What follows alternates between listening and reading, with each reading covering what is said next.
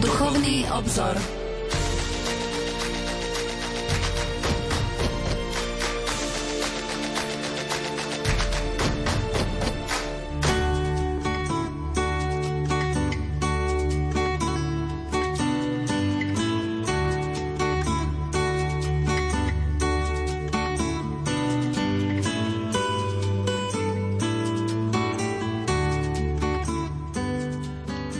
Požehnaný útorkový večer, milí poslucháči, vitajte pri počúvaní relácie Duchovný obzor. Liturgista Ildebrando Šikolone vo svojich katechézach o omšovej liturgii slova píše Prečo sa počas Svetej Omše odávna hlásalo Božie slovo? Myslelo sa, že Božie slovo bolo pridané do Svetej Omše kvôli vzdelávaniu ľudu. Táto časť sa kedysi nazývala aj didaktická omša, no omša nie je vyučovacia hodina, ale slávenie. Oslavuje sa Boh – Počas slávenia neštudujeme Bibliu pred tvárou Boha. Ohlasovanie a počúvanie Božieho slova je momentom slávenia, pretože v tom momente k nám hovorí Boh. A fakt, že k nám hovorí Boh, je udalosťou. Je udalosťou, ktorú treba sláviť. V starom zákone sa rozpráva o obnovení knihy zákona, ktorú čítali pred kráľom Joziášom. Král si roztrhal rúcho a povedal, ale ako to, že Boh hovoril a my sme o tom ani nevedeli? Boh dnes, tak ako vtedy, hovorí k svojmu ľudu.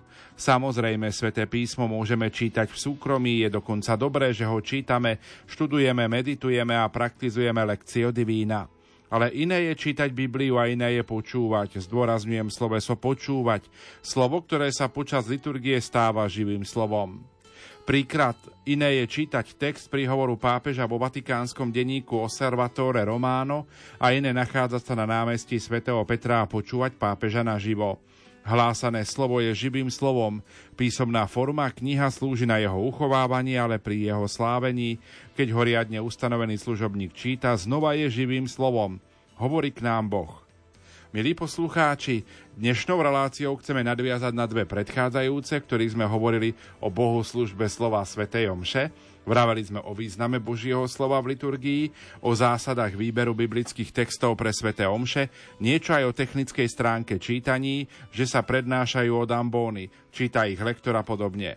Dnes by sa, liturgi- dnes by sa liturgiu slova dnes by sme sa na liturgiu slova pozreli z pohľadu liturgickej teológie a teda hľadali súvis medzi jednotlivými časťami bohoslužby slova a hovorili o ich význame.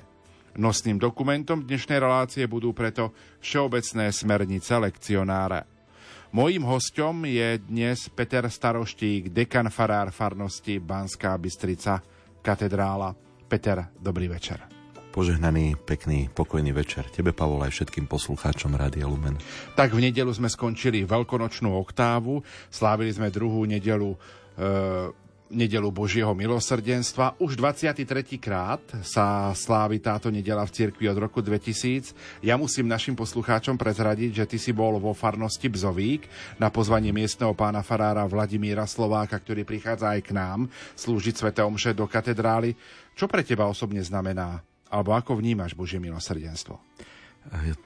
vnímam ako veľký prejav Božej lásky a taký ten dar, ktorý sa nám zjavuje. A tá moderná doba to vlastne, e, mne sa to tak veľmi spojilo práve s, tým, s tými čítaniami, ktoré sme mali e, práve tú druhú veľkonočnú nedeľu, ktoré sú starobile a, a stále rozprávajú o tej veľkej Božej láske, o Božom milosrdenstve, e, ktoré vo svojej dobe vlastne sa zjavilo práve Margite Marii Alakok ako božské srdce, ktoré bolo prebodnuté láskou k nám, pobožnosť prvých piatkov. A zase 20. storočie e, sa Ježiš prihovára cez e, Faustinu Kovalsku, práve cez tú krásnu ikonu Božieho milosrdenstva, cez pozvanie k tomu, aby aj náš život bol vlastne takým e, preniknutý skutkami milosrdenstva, teda tým, v čom máme nasledovať nášho pána. Využívam, využívam túto príležitosť, aby sme si pripomenuli aj 14. apríl, kedy naša katolícka rozhlasová stanica oslávila 30 rokov svojej existencie. Tak čo by si ty poprial Rádio Lumen? To si ma teraz zaskočil touto otázkou. Uh, je veľmi taká aktuálna a keď sa oslavuje 30 tak to sa tak už predpokladá v tom živote človeka, že je to taký uh, vyzretý uh, muž alebo žena, ktorí vlastne už v tom svojom živote niekde sa posunuli ďalej a teda prichádzajú do takého zrelého veku pomaličky a teda ja to aj tak predpokladám, že toto je vlastne pre Rádio Lumen tiež taký čas už takého vyzretia a preto by som chcel aj tak popriať, aby e, v tom dozrievaní e, sme nezaspali, alebo ste nezaspali na Vavrínoch, ale aby Rádio Lumen vždy bolo také akčné, aby nechalo sa viesť aj Božím duchom, aj teda všetci tí, ktorí v tom pracujú, lebo rádio to sú ľudia. Ľudia, ktorí e, pripravujú vysielanie, ale aj ľudia, ktorí počúvajú a teda aby tam bola vždy taká tá dynamika, e, ktorou záru, ktorej zárukou je Duch Svetý. Takže to chcem tak nejako popriať aj v tomto veľkonočnom čase, aby naozaj e, sme sa všetci nechali viesť Božím duchom a aby tento Boží duch nás rozohňoval e, Kristovu lásku a zanietenie pre Božie evanielium. Dnešnú reláciu pre vás vysielajú majster zvuku Richard Švarba, hudobná redaktorka Diana Rauchová a moderátor Pavol Jurčaga. Peťo, zvykli sme prvú pieseň venovať.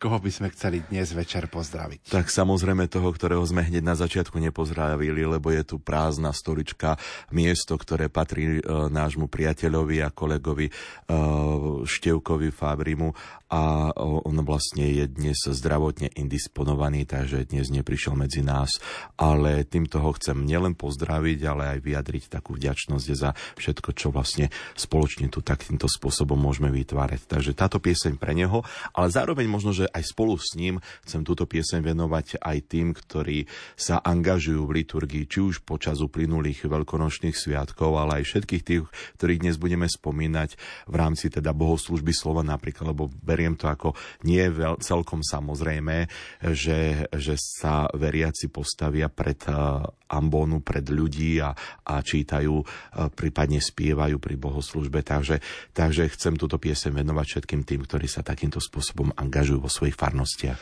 K tomuto prianiu sa pripájame a verím, že pesnička poteší.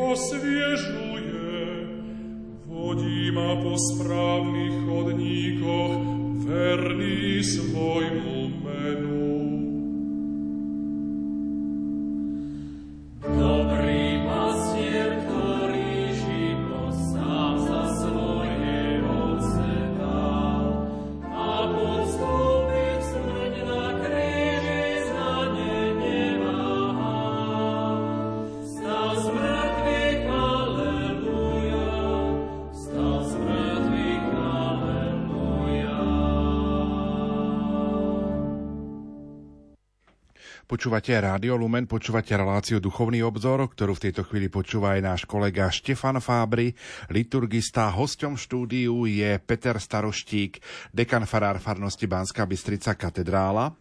Na začiatku pripomeňme štruktúru liturgie slova. Je to, súčasť, je to tá časť liturgie, ktorá sa začína vtedy, keď si po skončení úvodných obradov, konkrétne po kolekte, čiže modlitbe dňa, sadneme a začína sa čítať čítanie. Áno, a veľmi dobre si to povedal Pavol, že si sadneme, pretože to je tiež jedno z veľmi dôležitých liturgických giest, ktoré robíme pri bohoslužbe. A vlastne to, že si sadneme, naznačuje, že sme pripravení počúvať cítime, že e, v slávení nastáva ako si taký nový moment, že po tom všetkom, kde sme stáli na začiatku liturgie, kde sme sa prežehnali, kde bolo vlastne e, ľútosť, teda ten úkon kajúcnosti, e, že kde sme si uvedomovali, že vlastne stojíme pred Božou tvárou, že prichádzame, aby sme tam vytvorili spoločenstvo, ktoré sa modlí, ktoré slávi liturgiu, keď uznávame, že sme hriešní, keď oslavujeme Boha za všetko, cez tú pieseň, cez chválospev Glóriu a, a že tu vlastne nastáva taká nová situácia, kde ide k nám prehovoriť Boh. Boh sa nám ide prihovárať. A teda, aby sme naznačili, že sa nikam neponáhľame, že chceme mať otvorené, pripravené srdce, že chceme počúvať, tak vlastne jednoducho si sadneme, pretože to je postoj počúvajúceho. E, teda toho, ktorý sa chce aj učiť. A vlastne tým, že si sadneme, začína liturgia slova. Tá štruktúra hlásaného a počúvaného slova sa dá vyjadriť veľmi jednoducho. Vrcholom čítaní je vždy e, čítanie Evanielia, teda e, celé to, celá tá liturgia slova smeruje práve k tomu, že sa bude čítať Evanielium. A tomu vlastne predchádzajú čítania iných biblických textov. V nedelu a na slávnosti e, to máme dve čítania, ktoré predchádzajú Evanieliu a vo všednom dni je to jedno čítanie. A vždy tak, aby tie starozákonné čítania predchádzali novozákonné. To sme už spomenuli aj v minulej relácii. No a medzi čítaniami je ešte istý predel vo forme spevu, teda my dnes ho voláme, že medzi čítaniami je tzv. responsóriový žalm e, a zase pred evanieliom je to spev na evanielium. A odpoveď na otázku, e, prečo čítame texty svetov písma a nie iné a prečo nestačí len čítanie Evanielia, tak nájdeme v smerniciach lekcionára a to v 12. a 13. bode sa tam takto píše, dovolím si to zacitovať že biblické čítania, ktoré sa pri slávení omše spolu s, mezby, s medzispevmi berú zo svätého písma, nesmú sa vynechať, ani z nich neslobodno ubrať, alebo, a to by bolo ešte vážnejšie, zameniť ich s inými nebiblickými čítaniami. Z Božieho slova podaného v písme ešte stále Boh hovorí svojmu ľudu a z denného používania Svetov písma bude môcť Boží ľud, ktorý sa svetlom viery stal poslušným Duchu Svetému, životom a mravmi vydávať svoje svedectvo Kristovi pred svetom. Čítanie Evanielia tvorí vrchol liturgie slova, naň ostatné čítania v určenom poriadku, čiže prechádzajúc zo starého zákona k novému, pripravujú zhromaždené spoločenstvo. Takže takto sa o tom píše vlastne v smerniciach e, v lekcionári. Vidíme teda, že tie čítania Božieho slova e, sú veľmi dôležité e, preto, aby sme počuli slovo Boha, ktorý k nám hovorí, ktorý sa k nám chce prihovoriť. Aby nám jeho slovo pomohlo žiť náš kresťanský život a, a zároveň cez tieto texty jeho samého aj poznávať. Veď on sám sa nám zjavuje cez svoje slovo. To je, to je Božie zjavenie. Preto je to veľmi dôležité a, a dá sa povedať, že nenahraditeľné. A keďže celé sväté písmo je teda Božím slovom, pán nehovoril len ústami Ježiša, ale oddávna pripravoval cestu Ježišovi v tom starozákonnom ľudie, ktorého nábožnosť bola spojená napríklad s knihami prorokov, žalmov a iných kníh, ktoré dnes nazývame Starý zákon. Tak preto aj tieto čítania sú súčasťou liturgie a je vlastne tým Božím slovom.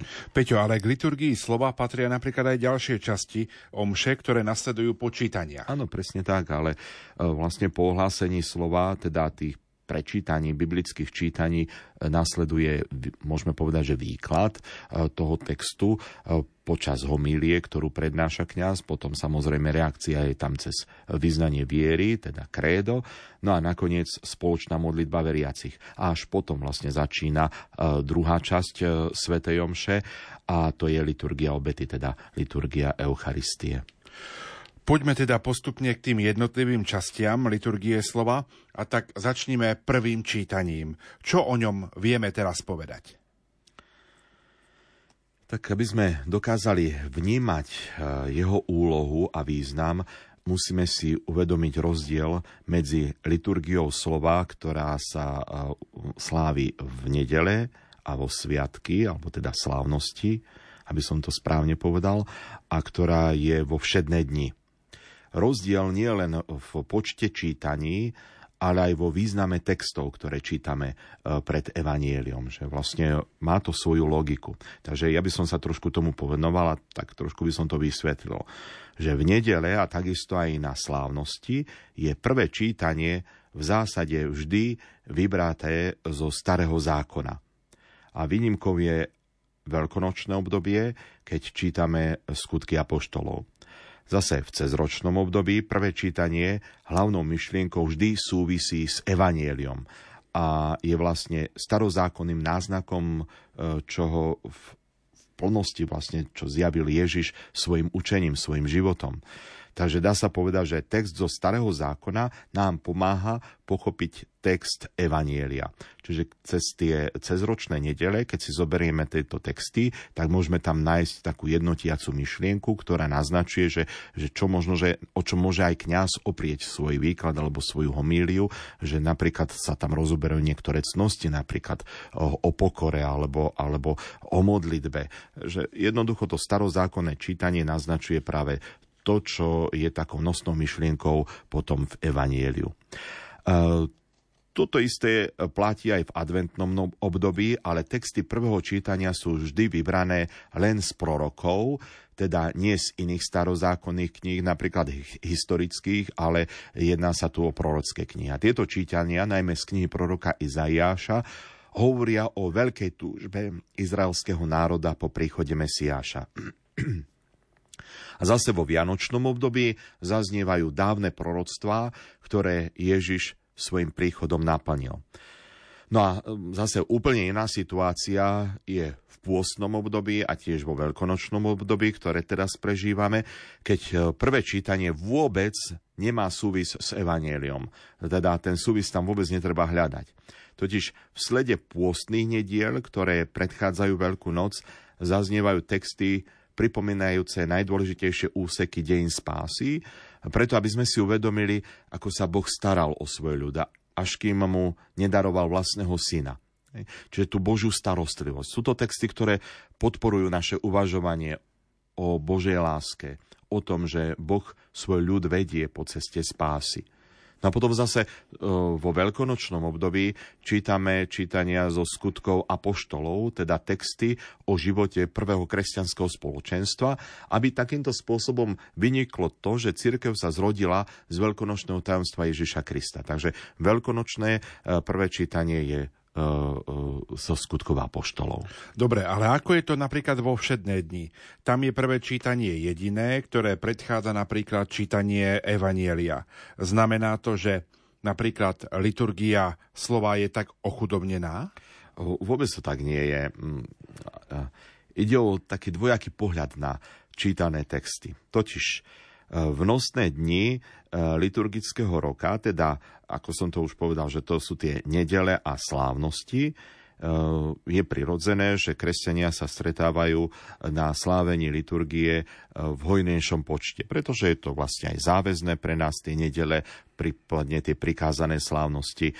A liturgia slova je tam vlastne rozvinutejšia a má svoje presné usporiadenie táto liturgia. Texty čítania pred evanelium e, buď podporujú pochopenie evanielia, alebo poukazujú na tie tajomstvá, ktoré, e, ktoré v tom konkrétnom čase alebo v tej konkrétnej slávnosti máme e, sláviť.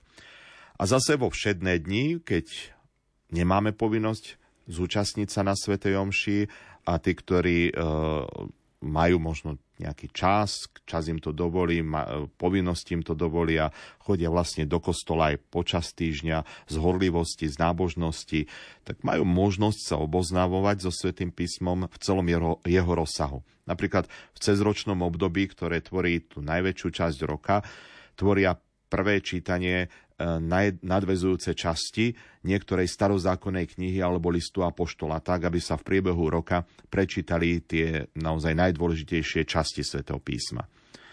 Starozákonné a novozákonné knihy sa striedajú, a to tak, že pri tých novozákonných textoch sa prihliada na to, aby sa podľa možnosti prečítali naozaj všetky, celé tie texty.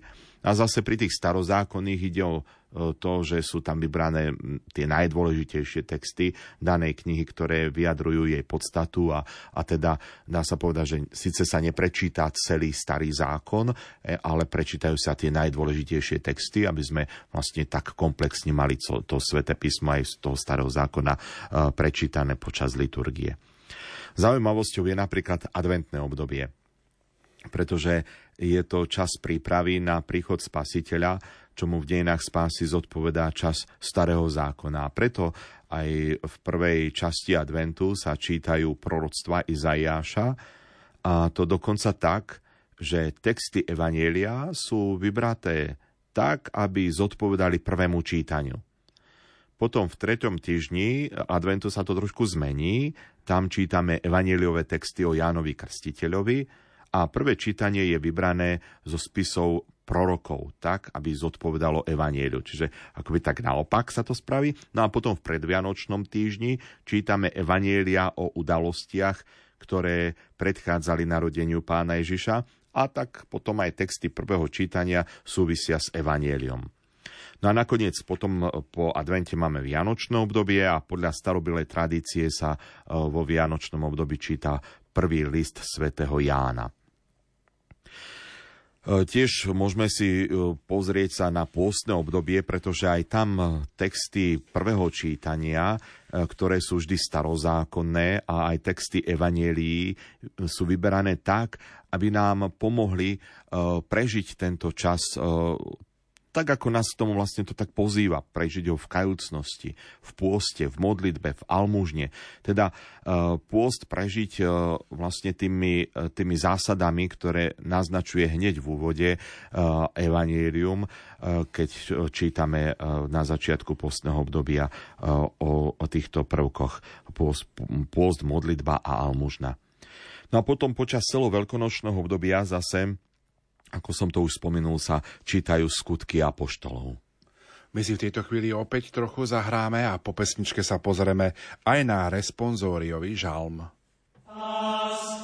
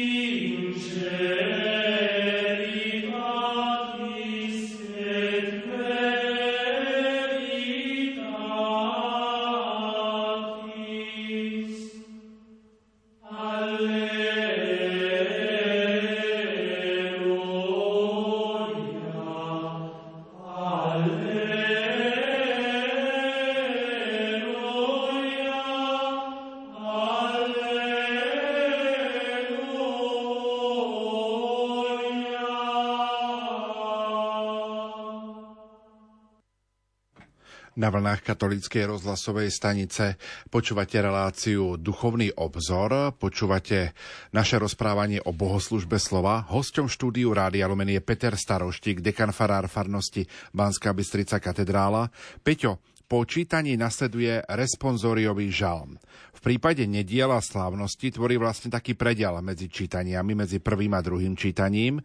Chcem sa opýtať, platí to, že tento žalm vždy zodpoveda napríklad prvému čítaniu, že je možno takou akousi odpoveďou odpoveďou naň. E, spomínam to možno aj preto, lebo ak naši poslucháči si spomínajú na e, čítania Veľkonočnej vigílie na Bielu sobotu, prechod Izraelitov cez Červené more, vtedy vlastne je to jediné čítanie, ktoré nekončí slovami e, počuli sme Božie slovo, ale vtedy Izraeliti zaspievali Bohu túto pieseň a potom tam ide vlastne tento žalm, ak spomínaš. Áno, áno, no to tam e, vlastne tak e, pekne e, plynulo pokračuje ďalej vlastne. Tento žalm akoby je pokračovaním toho čítania. Často sa to tak hovorí, že vlastne ten žalm akoby vlastne bol takou odpovedou na vypočuté slovo v tom prvom čítaní, ale nie vždy to celkom tak je. To by som chcel trošku možno, že tak vyvrátiť. E, totižto žalmy od počiatku tvoria pevnú súčasť kresťanskej liturgie. No, spomeňme si len napríklad to, že e, pri liturgii hodín, keď sme o breviári hovorili, že ono to celá tá bohoslužba liturgie e, hodín je postavená na žalmoch. A preto môžeme povedať, že žalmy ako také sú nielen priestorom na meditáciu nad Božím slovom, ale žalmy je aj našou modlitbou. Často sa modlíme slovami žalmu. a sú súčasťou aj úvodného spevu omše, takisto spevu na príjmanie. Preto ich nemusíme vnímať len ako odpoveď na prečítané slovo.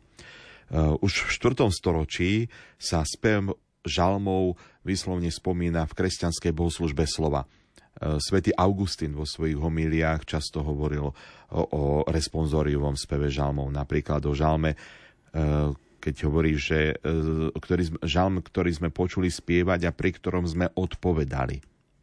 Aj svätý Jan Zlatoustý často nadvezuje na verš, ktorým kresťania odpovedali na spev žalmu, čiže na to, to responsum. Takže jedná sa tu o spev, v latinskej liturgii sa nazýva graduál a to má tiež svoju históriu. V priebehu dejín sa totiž stal najmä umeleckým prvkom eh, v liturgii.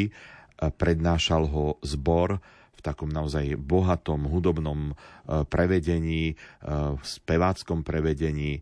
A to spôsobilo, že text žalmu sa krátil až z neho ostal poväčšine len jeden jediný verš, ktorý spieval spevák, a to na stupňoch ambóny a tie sa volali gradus. Odtiaľ vlastne aj toto pomenovanie e, graduál.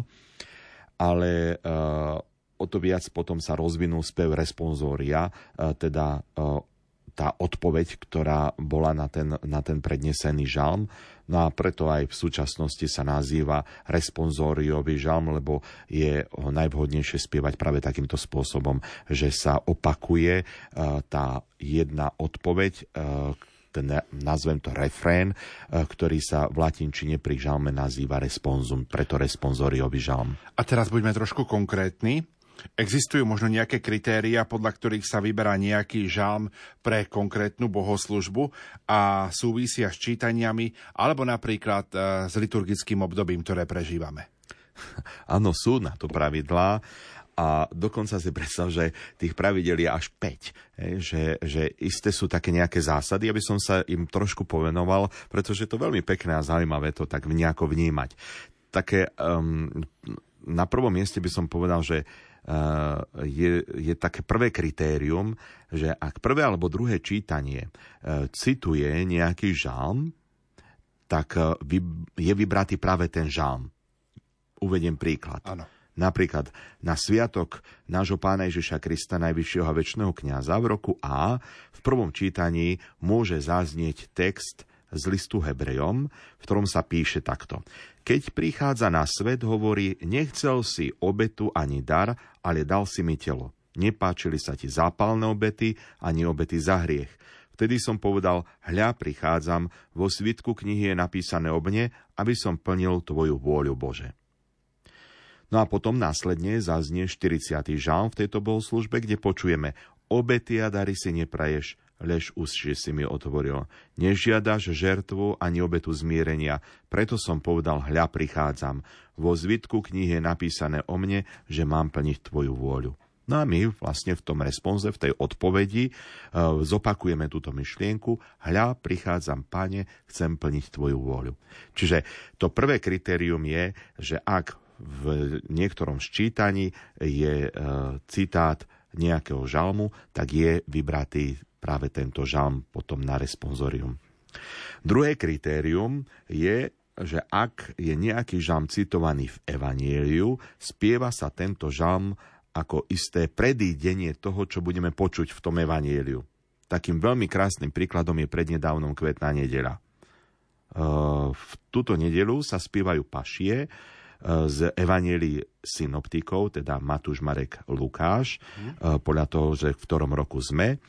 A v jednou z takých dominantných tém e, v pašiach je práve Kristovo zvolanie Bože môj, Bože môj, prečo si ma opustil. Uh-huh. Počujeme ho dokonca aj v aramejčine. Eli, Eli, lema sabaktány. No a tak teda v liturgii slova medzi čítaniami zaznieva práve tento 22. žalm, ktorý Ježiš doslova citoval a vlastne vypovedal on v tom uh, z kríža práve tieto slova Bože môj, Bože môj, prečo si ma opustil. Takže aj my sme tam práve v responsóriu opakovali tieto slova. Bože môj, Bože môj, prečo si ma opustil? A potom žám pokračuje ďalej. Vysmievajú sa mi všetci, čo ma vidia, vykrúcajú ústa, potresajú hlavou, úfal v pána, nech ho vyslobodí, nech ho zachráni, ak ho má rád. Ako by sme už vlastne v tom žalme vopred počuli to, čo potom sa následne zopakuje v evanielu, v tých, v tých pašiach, ktoré sa zvyknú prednášať napríklad spevom zväčša. Potom tretie kritérium je to, že ak biblické čítania sa dotýkajú nejakej témy, tak je vybraný žalm s podobnou témou. Znovu by som povedal príklad. Máme napríklad 17. nedeľu v cezročnom období e, v roku A a tam v prvom čítaní zaznie text z 3. kapitoly prvej knihy kráľov o Šalamúnovi, ktorý si nad všetky bohatstvá vybral múdrosť. A v Evangeliu potom budeme počuť podobenstvo o kupcovi, ktorý hľadá poklad ukrytý v poli alebo perly a predá všetko, čo má, aby ich získal. A vtedy je vybratý 119. žalm, kde sa spieva Lepší je pre mňa zákon tvojich úst ako tisícky v zlate a v striebre. Milujem tvoje predpisy viac ako zlato, viac ako najridzejšie zlato. Takže tým tretím kritériom je, e, že vlastne popisuje nejakú tému. Štvrté kritérium je takou staročnou tradíciou, ktorá spája niektoré žalmy s určitými liturgickými obdobiami. Napríklad pre Vianoce sa používa 98. žalm. Keď si na to spomenieme, tiež sme nedávno mali tie Vianoce pred pár dá sa povedať, že týždňami. Hej, spievajte pánovi piesenovú, lebo vykonal veci zázračné. Alebo teraz pre Veľkú noc sa uh, vyskytuje žalm 118. Oslavujte pána, lebo je dobrý. Zase pre Veľký pôst je charakteristicky kajúci 51. žalm Zmiluj sa Bože nado mnou a podobne. No a potom piata, piaté kritérium, môžeme povedať, že je také naozaj veľmi všeobecné, že ak nebolo použité ani jedna z týchto zásad, ktoré som z tých štyroch, tak sa vyberá žalm tak, aby sa použili všetky tie texty, ktoré ešte nezazneli. Čiže nebol ani tam, ani tam, ani tam, tak vlastne sa uh, vyberie žalm, ktorý ešte nebol použitý. Opakovane hovoríš o tom, že responsoriový žalm sa spieva. A teraz sa spýtam. Je to striktný predpis? Vieme, že v našich kostoloch sa často žalmy aj čítajú. Tak otvára sa tu niekoľko zaujímavých tém. Uh, napríklad uh, by som ja možno, že začal tým, uh, čo uvádzajú všeobecné smernice lekcionára, kde hovoria, že responsoriový žalm sa spravidla spieva. To znamená, že, že sa že je určený predovšetkým náspevom. No to samou, samou zo seba vychádza, že žalm to sú, to sú spevy. Uh, žalm, po, tam ďalej píšem, uh, čítame vo všeobecných smerniciach lekcionára, že žalm uh, po prvom čítaní sa môže spievať dvojakým spôsobom, responsoriálne a súvisle. Pri responsoriálnom spôsobe, ktorému, ak len možno, treba dať prednosť, prednáša spevák žalmu, teda žalmista, jednotlivé verše a celé zhromaždenie sa na speve zúčastňuje odpoveďou, teda tým responsoriovým veršom. Ak sa použije druhý spôsob, spieva sa žalm bez odpovede, spieva buď sám spevák, pričom zhromaždenie počúva, alebo žalm spievajú všetci spolu. Spievanie žalmu, alebo čo len responsória veľmi napomáha duchovné vnímanie žalmu a uvažovanie nad ním. V každej kultúre treba využiť všetko, čo napomáha spev zhromaždenia. Takže to je, všimnime si, že stále sa tam hovorí o speve, o speve žalmu. Jasne zdôrazňuje spev a to z dvoch dôvodov. Žalmy sú piesne, a preto vlastne sama ich podstata si vyžaduje, aby sa spievali. Ja to tak prirovnám tomu, že ja neviem, či sme už niekedy počuli recitovanú hymnu, sloven, slovenskú hymnu. Vždy, vždy je iba spievaná. Hej? Že sme nikdy, nikde nerecitovali, lebo, lebo proste to je hymna a dá sa spieva. A je to slávnostným spôsobom. A, a čo si podobné, že to v prirodzenosti žalmu je, že sa, že sa spieva, že je to, že je to pieseň.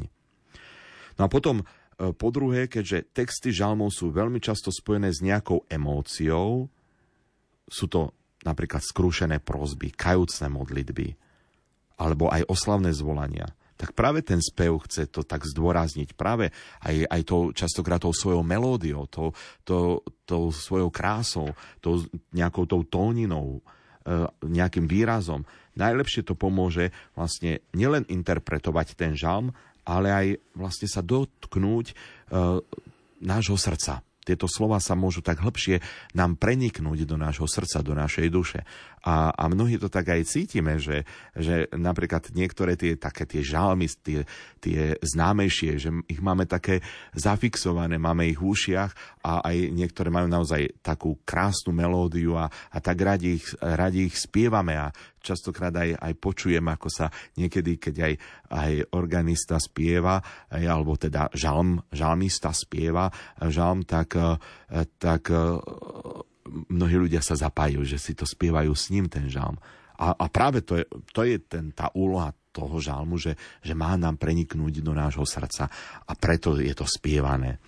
No a druhou e, témou je aj to, že e, spievanie responsoriového žalmu, ako aj alelujového verša, otvára veriacim veľkú možnosť naozaj aktívne sa zúčastniť na liturgii slova. E, tak speváci sa do toho aktívne zaangažujú, ako aj vlastne všetci, ktorí sú zúčastnení na tej, na tej bohoslužbe.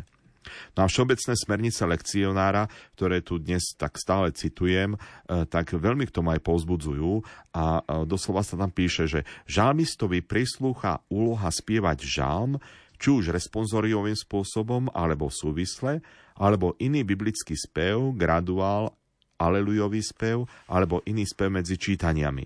Je veľmi osožné, ak sú na túto úlohu v každom cirkevnom spoločenstve schopní lajci, ktorí vedia pekne spievať a správne vyslovovať a prednášať slova. Takže vidíme tu, e, že liturgia pozná dokonca aj osobitnú službu, e, ktorá je na toto určená, na prednášanie žalmov. Je to služba speváka, ktorý má názov, táto služba má názov žalmista. A preto nie je vhodné ani dobré, aby lektor, ktorý čítal napríklad prvé čítanie, potom čítal aj žalm, pretože žalm je aj odpovedou na počuté slovo a logicky nie je celkom vhodné, aby lektor odpovedal sám sebe. Takže e, ako by tu bolo také vlastne také prepojenie tej, tej úlohy toho, že, že žalmista je ten, ktorý prednáša tú, tú odpoveď na vypočuté slovo. A okrem toho lektor a žalmista majú odlišnú úlohu. Žalm je spev, mal by byť teda spievaný. Ak náhodou nie je nikto, kto by e, mohol toto spievať, tak má, e, má zaspievať aspoň ten refrén. V prípade, že by bol prítomný iba jeden lektor, ten číta prvé a druhé čítanie, kým niekto iný ešte zaspieva žalm. Čiže vždy ako by sa malo tak, tak odlišiť tá úloha žalmistu od lektora.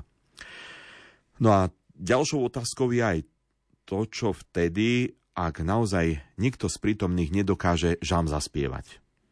A tu by som povedal, že sú také dve možnosti, pričom tá prvá by mohla byť tak trošku lepšia.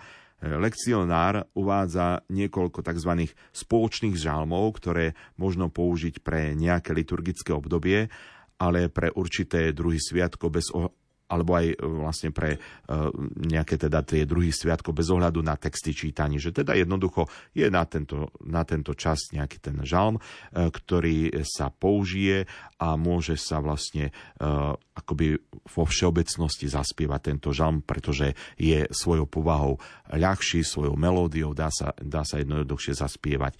Čiže vidíme tu akoby takú istú úľavu, ktorá platí len ak sa žalm spieva. Teda ak je nejaký žalm ťažký, jeho text možno komplikovaný, melódia sa nedá zaspievať bez pomoci orgánu alebo je ťažko zapamätateľná, tak môže žalmista použiť aj iný žalm, určený pre dané obdobie, e, ktorý je jednoduchší a predpokladá sa, že veriaci ho poznajú a že sa teda môžu do tohto spevu zapojiť. No a napokon liturgické normy mysala aj uvádzajú, že ak sa žalm nemôže spievať, recituje sa spôsobom, ktorý je najvhodnejší na podporenie meditácie Božieho slova. A to treba e, v prípade žalmu považovať za naozaj krajné riešenie, ale ako som už povedal, nech aspoň sa recituje žalm, a, a teda nech ho recituje niekto iný a nie lektor, ktorý čítal čítanie. Takže aby sa tam to nejakým spôsobom od toho čítania odlišilo. My sa posúvame ďalej, dostávame sa k druhému čítaniu. Poďme si k tomu povedať viac.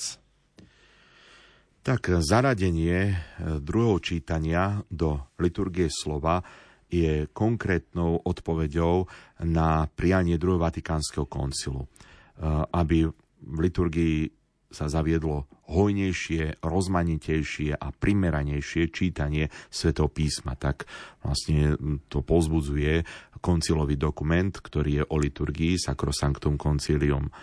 A tak teda vlastne aj zavedením toho druhého čítania sa akoby náplňa také, také, takáto výzva koncilu, aby tá bohoslužba slova bola taká, taká plnšia, bohatšia. E, druhé čítanie, ktoré má svoje miesto v liturgii nedieľa slávností, je vždy novozákonné. A to sa číta bude z listov a poštolov, alebo zo zjavenia svätého, svätého Jána. E, takže to by som skôr tak priblížil, že v cezročnom období sa čítajú listy svätého Pavla a svätého Jakuba, čítajú sa na pokračovanie a nemajú súvis s prvým čítaním alebo s evaníliom. Čiže tam tú súvislosť nejako netreba hľadať, aj keď možno, že niekedy sa tam niečo pritrafi, nejaká, nejaká myšlienočka, ktorá súvisí, ale, ale nie je to zámerne. Proste tie čítania, druhé čítanie sa číta na pokračovanie. V adventnom období sa potom čítajú listy svätého Pavla, svätého Petra a svätého Jakuba a texty sú vybrané tak, aby tvorili jednotu s ostatnými čítaniami, čiže tu je zase tá úplne iná zásada, že v tom adventnom období e, majú súvis, najmä e, tam vidíme tú tému očakávaného pánovho príchodu, čiže tam aj toto čítanie podporuje túto tému a rovnako aj vo vianočnom období, akurát s tým, že sa prihliada na charakter nedele alebo slávnosti. No a zase v pôstnom období, nakoľko prvé čítania e, majú svoju vlastnú logiku, práve tie druhé čítania sú vybrané tak, aby pomáhali pochopiť zmysel Evanielia a korešpondovali práve s Evanieliom. Čiže to, čo máme v cezročnom období ako prvé čítanie, ktoré korešponduje s Evanieliom, tak v pôsnom období je to práve druhé čítanie. A je tu zmena, práve takáto, ktorá nás vlastne tú logiku akoby tak nabúráva. Ale treba si to všimnúť a, a, a zase nás to tak vovádza do pochopenia takého výberu týchto textov. No a vo veľkonočnom období sa na pokračovanie zase číta prvý Petrov list, ktorý je považovaný za katechézu po prijatí e, sviatosti krstu, takže vlastne je to také aktuálne potom, ako vlastne dospelí prijali, alebo teda ktokoľvek prijal e, sviatosť krstu počas Veľkej noci. Takže tu sa to tak rozvíja, akoby takáto katechéza krstná. Potom vo veľkonočnom období sa číta aj prvý Jánov list, ktorý zase do, dobre zodpovedá radostnému charakteru tohto obdobia a tiež Apokalypsa, ktorá naznačuje, že to, čo mm, prežil na svojom tele Ježiš, sa dotýka celého stvorenca, celého stvorenstva, celého vesmíru. Cez utrpenie e, je pretváraný do novej slávy. Po druhom čítaní pred Alelojovým veršom môže nasledovať sekvencia. Počuli sme ju na veľkonočnú nedelu, keď je povinná, ale približme ju našim poslucháčom, o aký spev vlastne ide. Tak sekvencie sú hymny, ktorých pôvod môžeme vidieť v 10. storočí ale ich umelecká forma je inšpirovaná ranokresťanskými hymnami. A až do uh, liturgickej reformy druhého Vatikánskeho koncilu sa uh, spievali tesne pred Evanieliom, teda po speve Aleluja. Keby sme trošku tak nazreli do histórie, tak uh, v 9. storočí, zhruba v rokoch tých 840 až 912, žil v benediktínskom opatstve San Galen mních s menom Notker Balbulus, ktorý bol skladateľom, básnikom a, a učencom. A práve jemu sa pripisuje okrem iného aj liturgická kniha s názvom Liber Hymnorum, ktorá obsahuje veľmi dôležitú zbierku e, takýchto prvých ranných sekvencií. A je ich vyše 50 a on sám ich nazval hymnely. A boli to e, naozaj také básnické e, prvky, ktoré sa ľahko zapamätali, boli spievané na jednoduchú opakujúcu sa melódiu, v ktorej bol text najmä dĺžka slabík, vynikajúco zladená s výrazom tónov. A tento Notker v predslove tejto knihy napísal, že sa inšpiroval antifonárom, ktorý bol do opáctva San Galen prinesený z opáctva Žunieš, po jeho zničení v roku 851. Teda môžeme vidieť, že jedná sa tu o jasný galský prvok v liturgii. No a potom na prelome tisícročí eh, tieto rímované a rytmické básne zažili takú, akúsi takú taký čas rozkvetu a omšové knihy neskorého stredoveku, najmä v severských krajinách, uvádzali pre každý omšový formulár so spevom Aleluja aj nejakú sekvenciu. A tak môžeme vidieť aj v kolinskom e, misáli z 15. storočia, že sa tam nachádza takýchto, e, takýchto sekvencií 73, alebo Augsburský misál zo 16. storočia má ich dokonca až 98. Tiež je dobré si možno, že všimnúť, že jedná sa o cirkvy, e, ktoré sú severne od Alp, teda e, v tejto severnej časti Európy.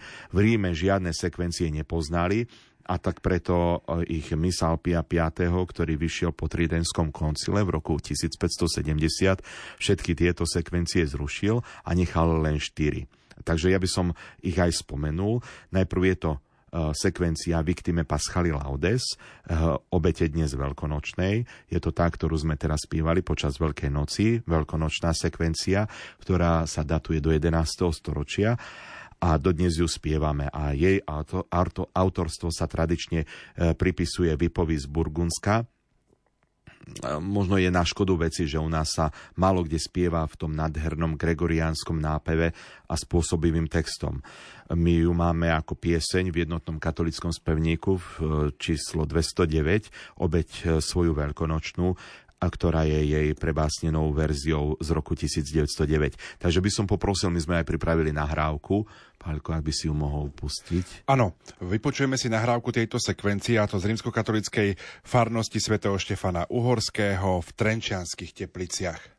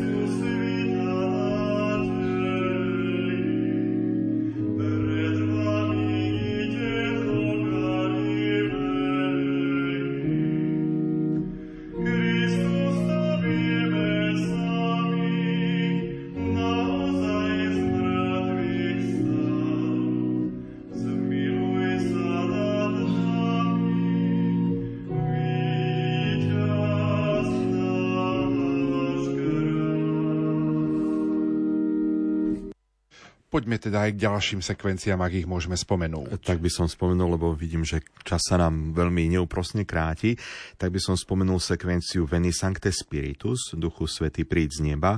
A je to sekvencia, ktorá je predpísaná pre Omše Turíc, teda na nedelu zoslania Ducha Svetého pochádza z 13. storočia, aspoň toľko poviem. No a potom je tu ďalšia sekvencia Laudación Salvatorem, chvál Sione, Spa, Sione Spasiteľa, ktorá je zase určená na Sviatok Božieho tela a napísal ju okolo roku 1264 svätý Tomáš Akvínsky na žiadosť pápeža Urbana IV.